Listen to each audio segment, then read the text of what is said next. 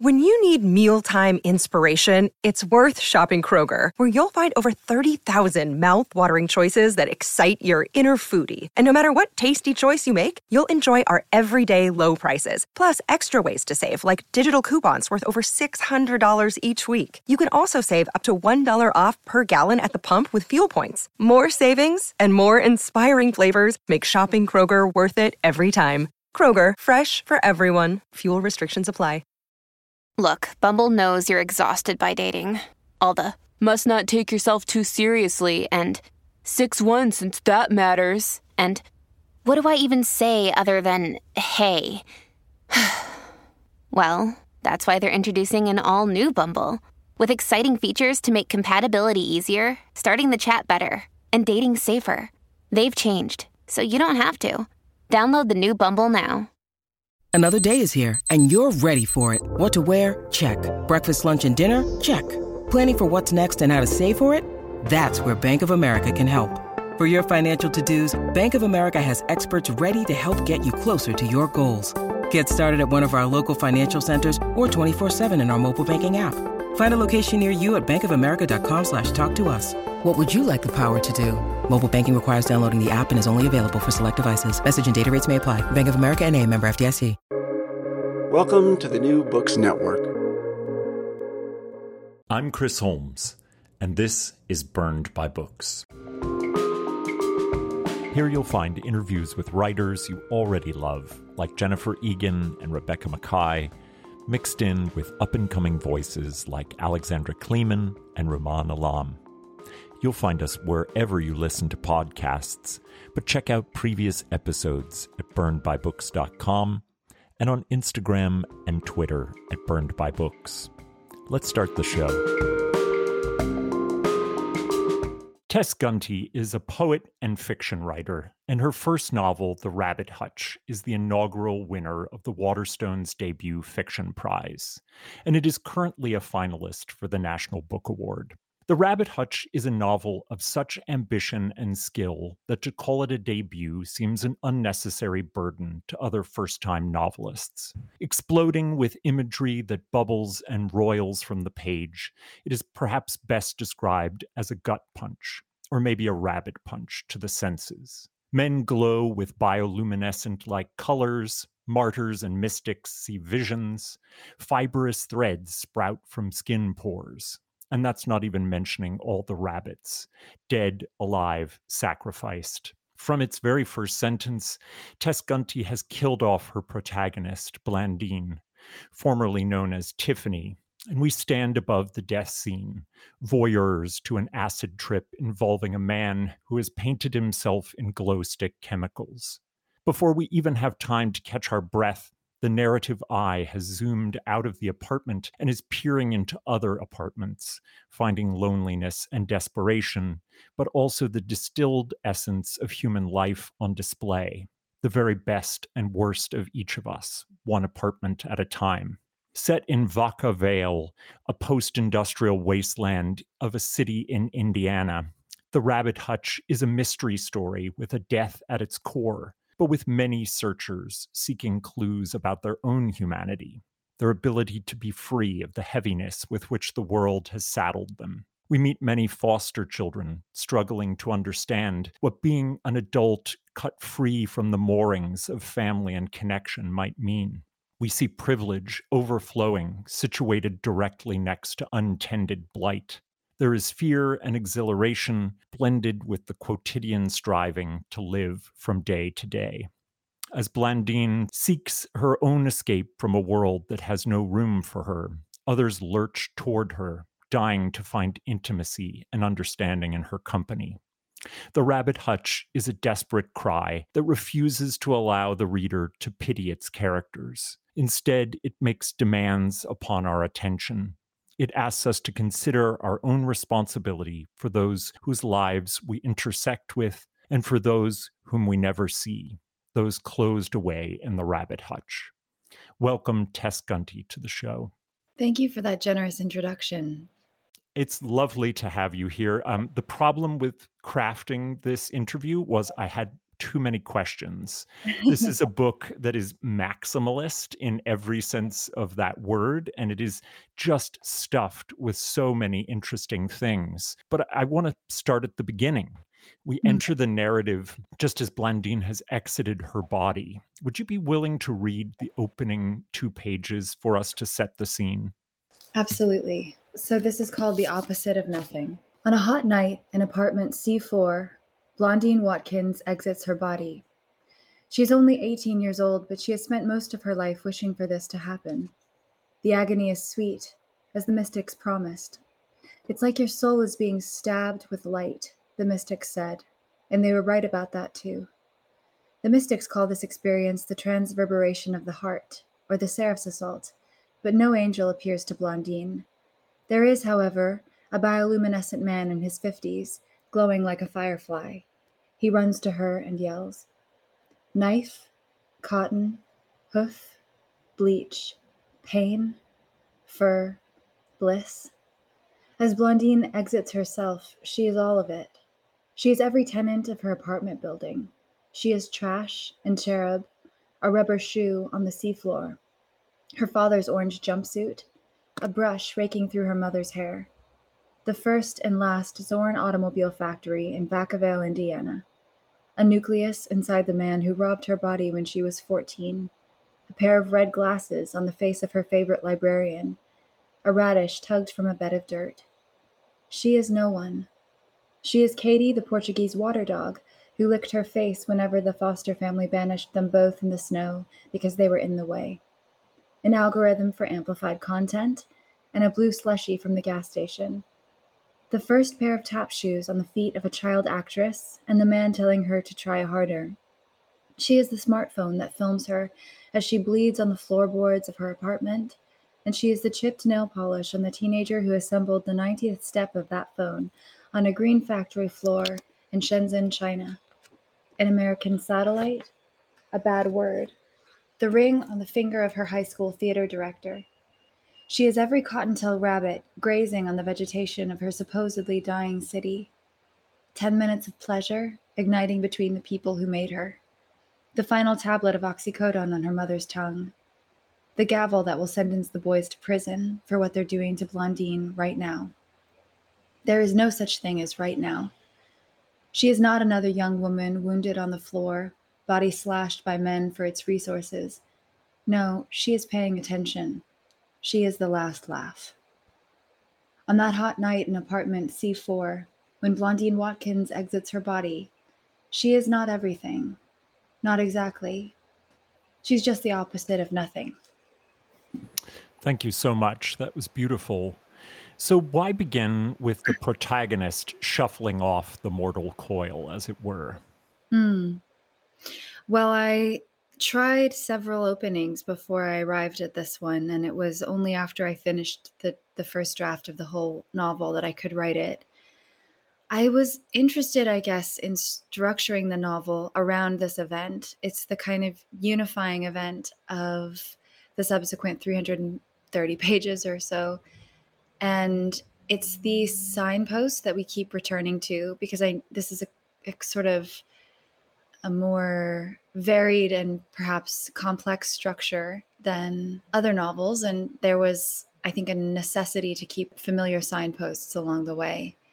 So I think of this as a novel about entrapment and freedom, and particularly what what is a self? That's a question that I think is asked. Mm Mm-hmm. And also, what is um, what does that self owe others, not just those around you, but past, future generations and non-human inhabitants, etc. And so, starting with this kind of moment of obliterating the self, and then ending with it, and kind of re- returning to it throughout the book, allowed me to, I suppose, keep my eye, can it keep keep looking that that question in the eye.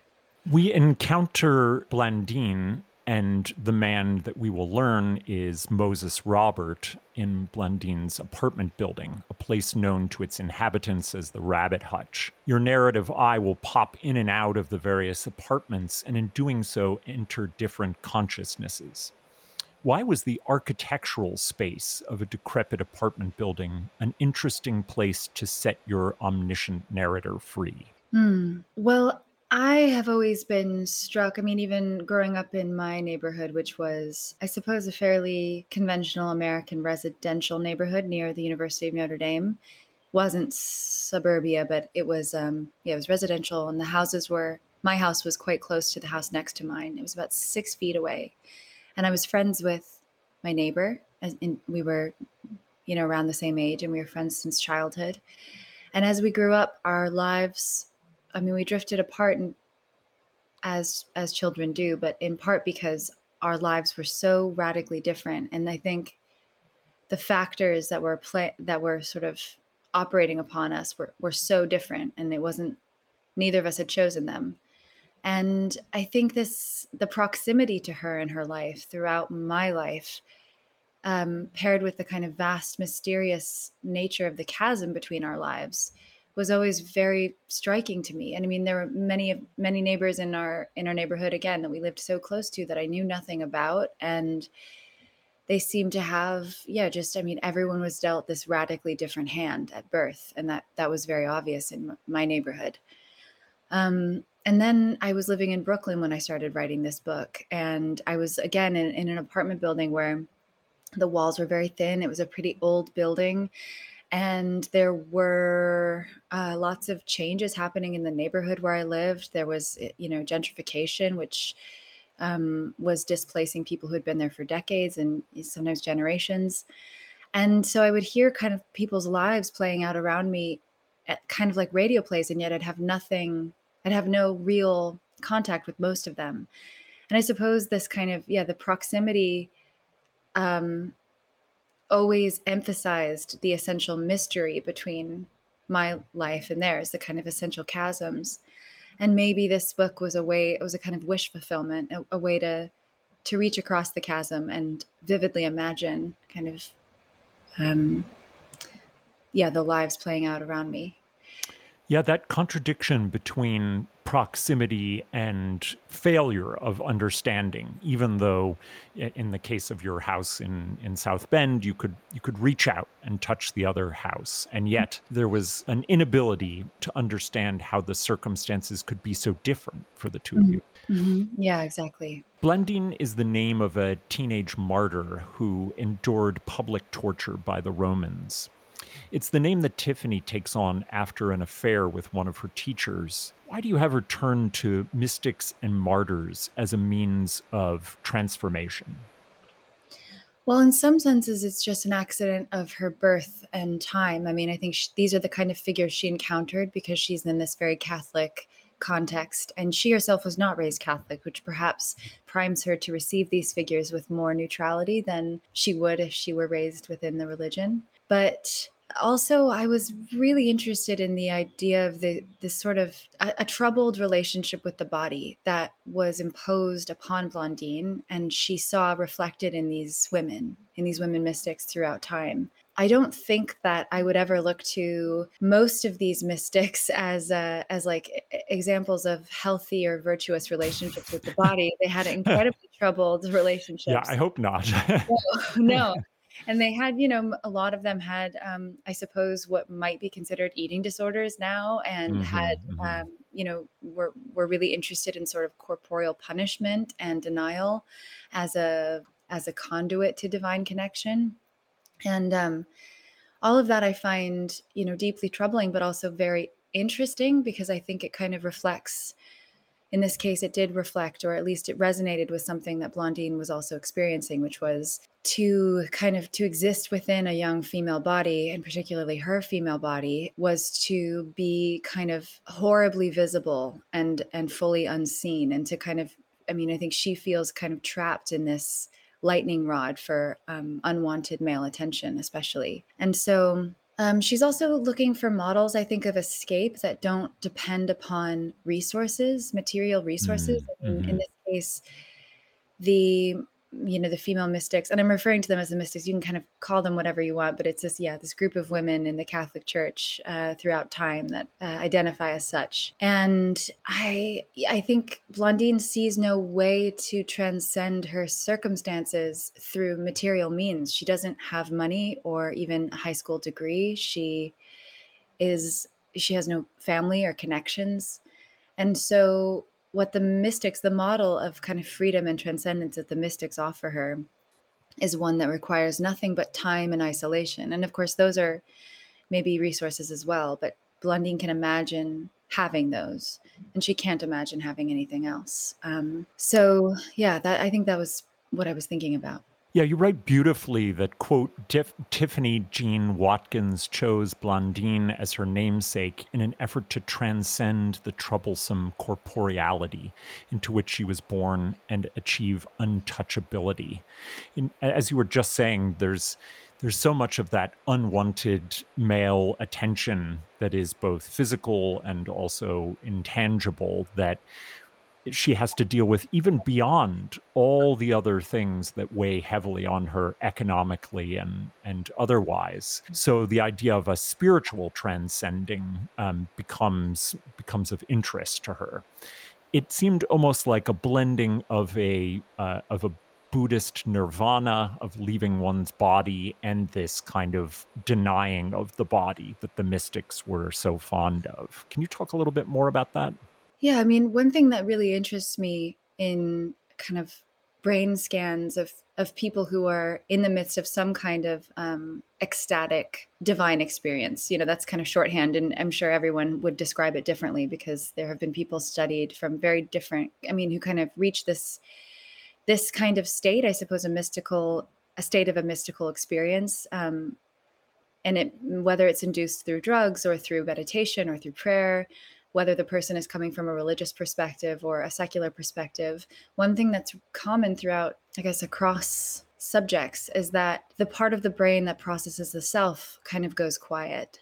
And a lot of these people, I mean, one thing that's common among the descriptions of these experiences is that there's a sense of unity with everything around you, not just the people or the animals, but objects as well, and, and different time periods even. And that's really fascinating to me. I think in a way it's this kind of um, perhaps useless but maybe um, most salient solution or at least the antithesis of so many i think of the social crises that we face now the kind of central problems that are that are haunting my characters um, whether it's uh, climate change or white supremacy or um, just the the sort of brutality of the extraction economy of course, none of those things are, I mean, those are all related to each other. But so I, I guess I was interested in that model of kind of ultimate uh, unity and a kind of quiet, um, I guess, um, a, a way out of the self that, yeah, that seemed to be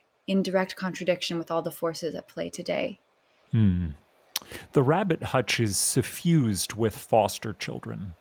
Anyone awake over the past decade will have seen the abject failures of the child welfare system in the US. Tell me about why you wanted to dramatize the lives and loves and challenges faced by the foster children in your novel. Well, I think it was important to me that all of the characters in this book be orphaned in some way by the time we meet them. So not mm. just the mm-hmm. the young adults who've just aged out of foster care, but um, every single character in one way or another has been forsaken by by their parents or caregivers. And either their caregivers had died or or they're estranged or what have you. And i suppose i was interested in that um, dynamic because it reflected what was going on economically in in these post-industrial towns in the midwest that i was kind of i mean i was raised in one and then i saw many others in my region. And i think when there's a kind of um, when there's this absence of protection, a sudden absence of protection, and you're kind of at the mercy of structural compassion, I think structural weaknesses are particularly visible. And these are characters who are vulnerable in every way, in the kind of the most extreme ways. And because of that, I think the kind of ailments of um, I suppose the the um, the social failures, structural and then even interpersonal social failures, are yeah are are extremely visible. And so thinking about, you know, every single character in the book, not just those who aged out of foster of the foster system as yeah, as as um, cut off from their sense of protection and security and even identity. Yeah, that really it it, it cuts across even the economic lines uh, between the characters, so that mm-hmm. you have even even your privileged characters have been abandoned and orphaned in all kinds of terrible ways by their parents, and it's and it's something that is a trauma that is that no one can seem to really unload. Mm-hmm. Yes, that's definitely true. I mean, I oh. think this is especially apparent in Moses, who even when his mother is alive, feels um, completely abandoned by her. Yeah, even in her her presence, often mm-hmm. with sort of various uh, people of the the Hollywood set or the acting set, uh, he, he, feels invisible or absent or unwanted. It's it's very mm-hmm. pitiable. Mm, yeah. I want to talk craft for a second. There's so many distinct voices in the novel. How did you keep them straight in your mind, and how did you ensure that each would read as authentic to the traits of the characters you give voice to? I think I tend to write associatively in the in the early drafts, and so I don't I guess I don't I don't um, worry too much about the balance or the composition until I can see the whole thing. And so in this case, I think I had about a third of it, two thirds of it drafted, and I was asked by a professor to make a map of the novel. And I almost never outline or anything like that, but this assignment sort of gave me the um, the opportunity to I, I, made note cards essentially of like the main events of the novel and put them around my room. And then i just kind of lived within this structure for for a few years actually until i left that apartment and kept moving them around and adding things that exercise was extremely helpful for this particular structure because it is polyphonic and multi-textural and it, it, was you know important to me that everything be intentional as much as it is associative. And so i think and, and then in terms of kind of making the voices distinct i i mean most of the kind of first person voices in this novel so there's there's one section that's narrated from jack's perspective and he's one of the roommates of blandine is also aged out of foster system his voice was so distinct from my own that as soon as I started writing it, it wasn't even, I guess it wasn't much of an effort actually to make his voice his own because it was so different. It was almost like overhearing a voice rather than inventing one. Hmm. And then uh, there's a, you know, another first person section from the perspective of a, a middle aged man who's kind of going through a psychological crisis. And again, it was so distinct that it was, it wasn't even a conscious effort but I think the ones that are the most difficult for me are actually the characters that are the most similar to me, or the ones that are at least superficially similar. Um, and you know, writing is like dreaming, where you really are every single character in your book, and you can kind of access parts of yourself that you don't otherwise access, especially under the guise of someone who's very different superficially. But I do find that I don't know, especially writing in first person from a perspective that's kind of extremely aligned with my own is the hardest thing to do. And I, I don't even think I did it in this book. Hmm. One of the things that for me makes the Rabbit Hutch exceptional is that you're able to con- combine authentic driving dialogue with these gorgeous, weird, lurid descriptions of everyone and every. For example, uh, the Wooden Lady um, motel is described both as a place that, quote, inspires hard crime as soon as you enter it, and by an online reviewer as if manslaughter were a place. what are the different demands as a writer of good dialogue and literary description? I, when I think about the the people who who do dialogue, I mean, I guess when I'm thinking about the dialogue that I'm most drawn to in other people's work, there's such an an incredible range in terms of realism. Like I love Zadie Smith's dialogue. I think that she is one of the most uh, incredible uh, dialogue writers, and her dialogue is quite real. I mean, it feels very overheard and natural. And then I also love, you know, Samuel Beckett's dialogue in his hmm. plays. That's incredibly unreal and um, I mean, in in some ways, and I I think um, same with Joy Williams. The kind of the conversations that are staged between her characters are they, they there's this kind of otherworldly quality to them, um, and so maybe. I don't know if there's a kind of formula or a description that I could give why why all of these things are exciting, but maybe one one one thing I've learned recently from reading, I was reading um, an Annie Baker play called John, and I've never seen any of her plays performed, but the dialogue I, it taught me a lot about how to reveal things by concealing them.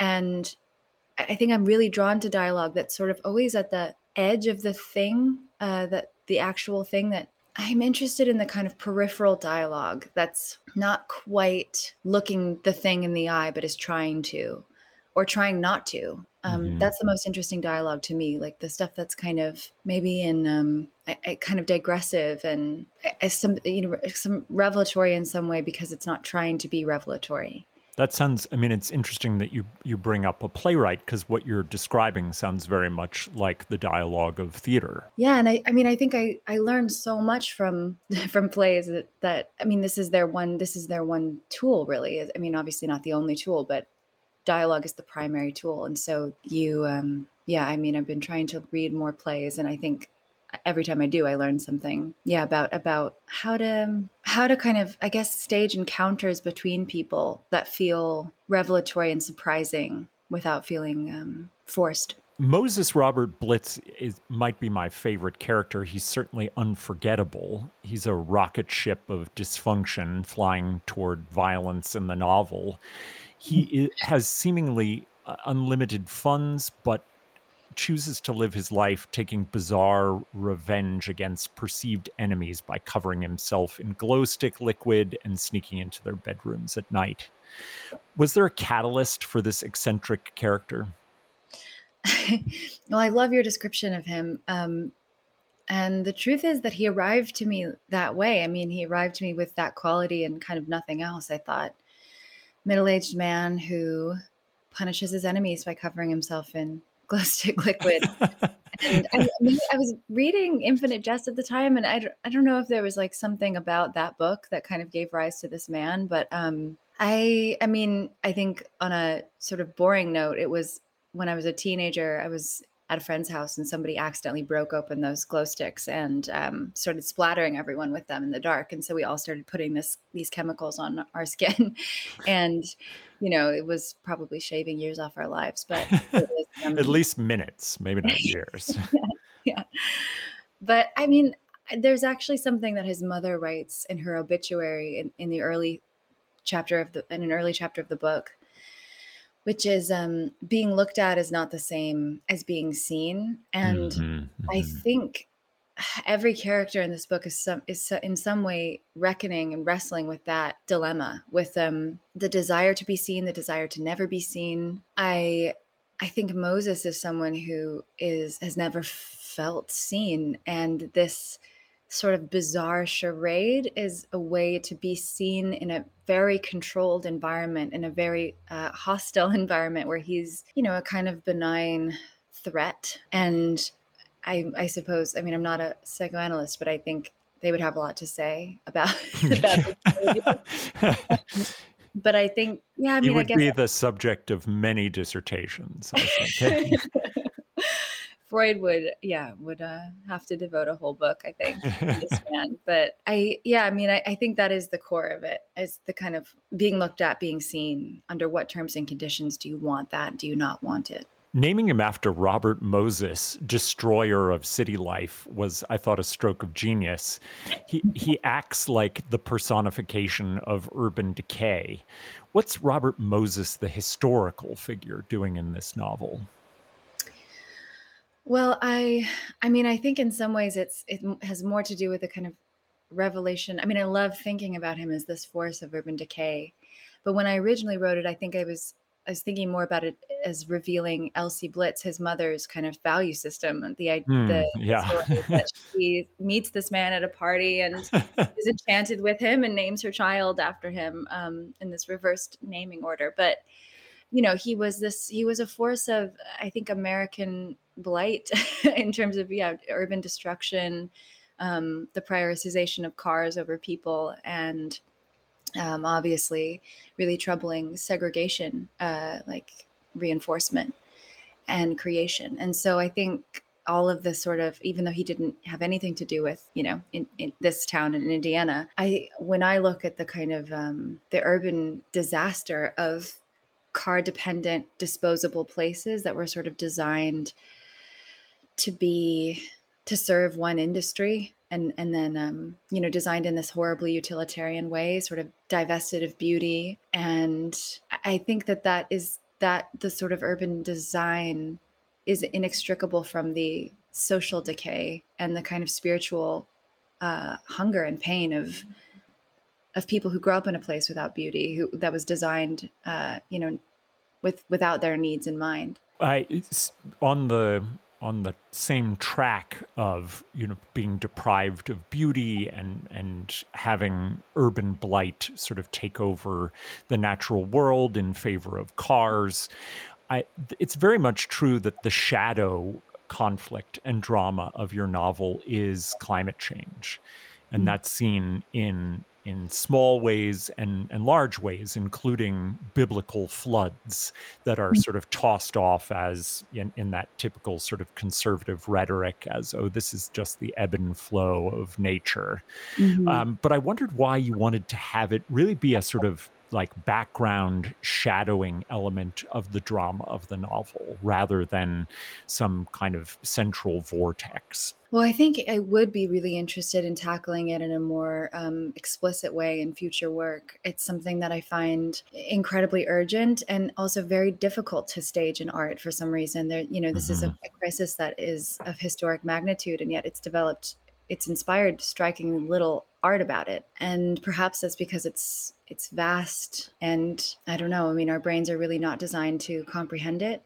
Yeah but it's, it's a scale thing i think. It's right it's it is. And and then when you have these acute manifestations of it like these floods which were modeled on floods that happened in my in south bend indiana there was a 500 year flood and like a you know 1000 year flood that happened in the same year the town is situated on a river. Even when that happens, it didn't happen in South Bend, but this happens all the time. You know, politicians are quick to dismiss it as, as you said, just ebbs and flow of, ebbs of nature, of kind of natural rhythms, etc. And people for so many decades were reluctant to identify even those acute manifestations as symptoms of the climate crisis. I I mean I I was actually kind of surprised to see the climate crisis manifesting in this book because I didn't think about it as a book about that. Um, but of course, it is about the extraction economy and, or at least the yeah, the brutality and consequences of of this um, of unregulated or poorly regulated capitalism. And I think that the climate crisis is probably the most dramatic consequence of this, you know, dramatic and long lasting consequence of this failure um, a failure of an economic system and also of an ideology. Mm-hmm. And so, you know, when I'm thinking about, especially when I'm situated in the mind of Blandine, who's only 18 in this book, this is a person who's sort of looking at the wasteland of not just her town, but her future and her country and seeing I mean, it's the first, maybe not the first time, because of course the Cold War and you know, there have been other kind of global catastrophes before, but it is, um, it, it completely mutates one's perception of one's future now. I mean, when you when you really acknowledge the climate crisis and the the likelihood of its um, un, un, unstoppability. Yes, it, it sure does. um, you invoke a, the difficult and problematic ethical thinker Peter Singer and his theory of the expanding circle of care for those around us. The mm. idea is that we would sacrifice a great deal to care for someone in need standing right next to us, and then asking why do we fail to sacrifice for those in need who are further away but understood to be equally in need. This is a beautiful structure for understanding how the lines of connection in your novel are often to do with who has responsibility to care for whom. I finished the novel feeling like there are Blandines who need to be saved, but no one is willing to sacrifice. Can you discuss how this undergirds the ethics of your novel? Yes, um, it is something that kind of haunts me every day, which is what as i said before what do we owe each other? This kind of i think that because communities have kind of shifted so radically over the past few centuries at least in the western world certainly in america to a, an incredibly individual sort of isolated unit um, even the nuclear family isn't really like there's not a lot of extended connection you know after college. And so the more isolated people become um the more vulnerable they become. And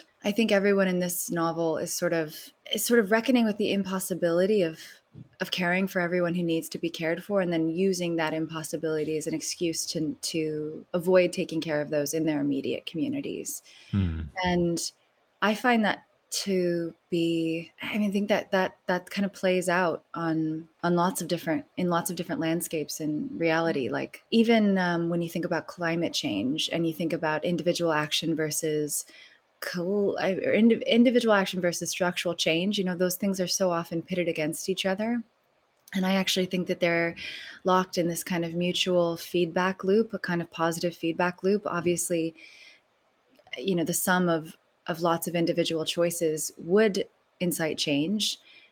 And yet there's a lot of hostility toward that argument um, from people who say, but that that's just what corporations want us to believe, and that excuses them from their responsibility to act. And I find that argument to be um, very reasonable. Like I, I completely understand it and yet i also look at the world and i don't see politicians or corporations choosing to change out of the you know the goodness of their hearts. I see them changing occasionally when they when they think that the consumer appetite has changed when the mm-hmm, voter appetite mm-hmm. has changed. And so i mean that's just one example of many of this kind of how do we act in a way that's ethical? Um, what does hope have to do with it? Like especially when it comes to the climate crisis you know i i helped my former professor jonathan safran foer write a book a nonfiction book about food systems and the climate crisis. And so i was researching that for a few years. And um, one thing that often comes up is hope when you're writing about the climate crisis you know or when you're an activist when you're involved in any kind of organizing. And to me hope seems completely irrelevant. Like we don't really have the luxury of of um, of only acting if there's hope. I think every degree of change, every degree of warming makes an enormous difference. Every half degree of warming makes an enormous difference. And there's, you know, yeah, the the like the question of whether or not it's likely that we can stop this in time is sort of beside the point. We don't we don't have a choice. We have to try. Mm-hmm. Yeah, that's so well said. Uh, I before I let you go, I'm I'd be really interested to know if you're loving reading something right now, and what is it that calls you from your bedside table that you can't wait to finish? I just started reading Trust by Hernan Diaz, and I'm really enjoying that. Um, mm-hmm. I was reading a, a, a nonfiction. I just started a nonfiction book called Something Deeply Hidden by the theoretical physicist Sean Carroll, and that is is a realm that I'm. I was kind of nervous to enter because I do, I know so little about quantum physics, and but it's really written written for a kind of lay audience, and it's it's a fascinating survey, I guess, of the most kind of uh, mysterious questions within quantum mechanics. And and then you I, say that so nonchalantly, like that you were nervous to just wander into the world of theoretical physics. Well, why ever were you? yeah, I mean, yeah, but I would recommend it for anyone who feels new to that world. It's quite welcoming. And then um, I am I have a couple plays. I'm reading like the three Chekhov plays that are sort of bound together. And I just, I'm, I, I don't even remember the name of the first one, but I'm kind of listening to it and reading it. And um, yeah, I, I think those are the three things right now that are most exciting to me. Those are great. I think, um, you know, trust actually has some remarkable echoes with the Rabbit Hutch, and I think it's a I think it's a wonderful novel, and he's he's such a deeply important author. I, I mm. don't know if I'm going to be wandering into theoretical physics, but if I do feel called, I now know that I have I have the welcome that I that I'll need in something yeah. deeply hidden. Um, but Tess, thank you so much. I, I just adore the Rabbit Hutch, and and I feel like it's been so rightly uh, picked up by these various prizing committees and in its reviews as as an, a truly exceptional novel and i'm so glad that it's getting that attention Thank you so much, Chris. And can I just say that I actually love this podcast? I've been listening to it for a long time now, and I, I mean, it's really a great honor to be on it, and I, I'm just so grateful for your thoughtful interviews. Uh, I, that I, am incredibly touched. Thank you so much, Tess. Thanks for having me.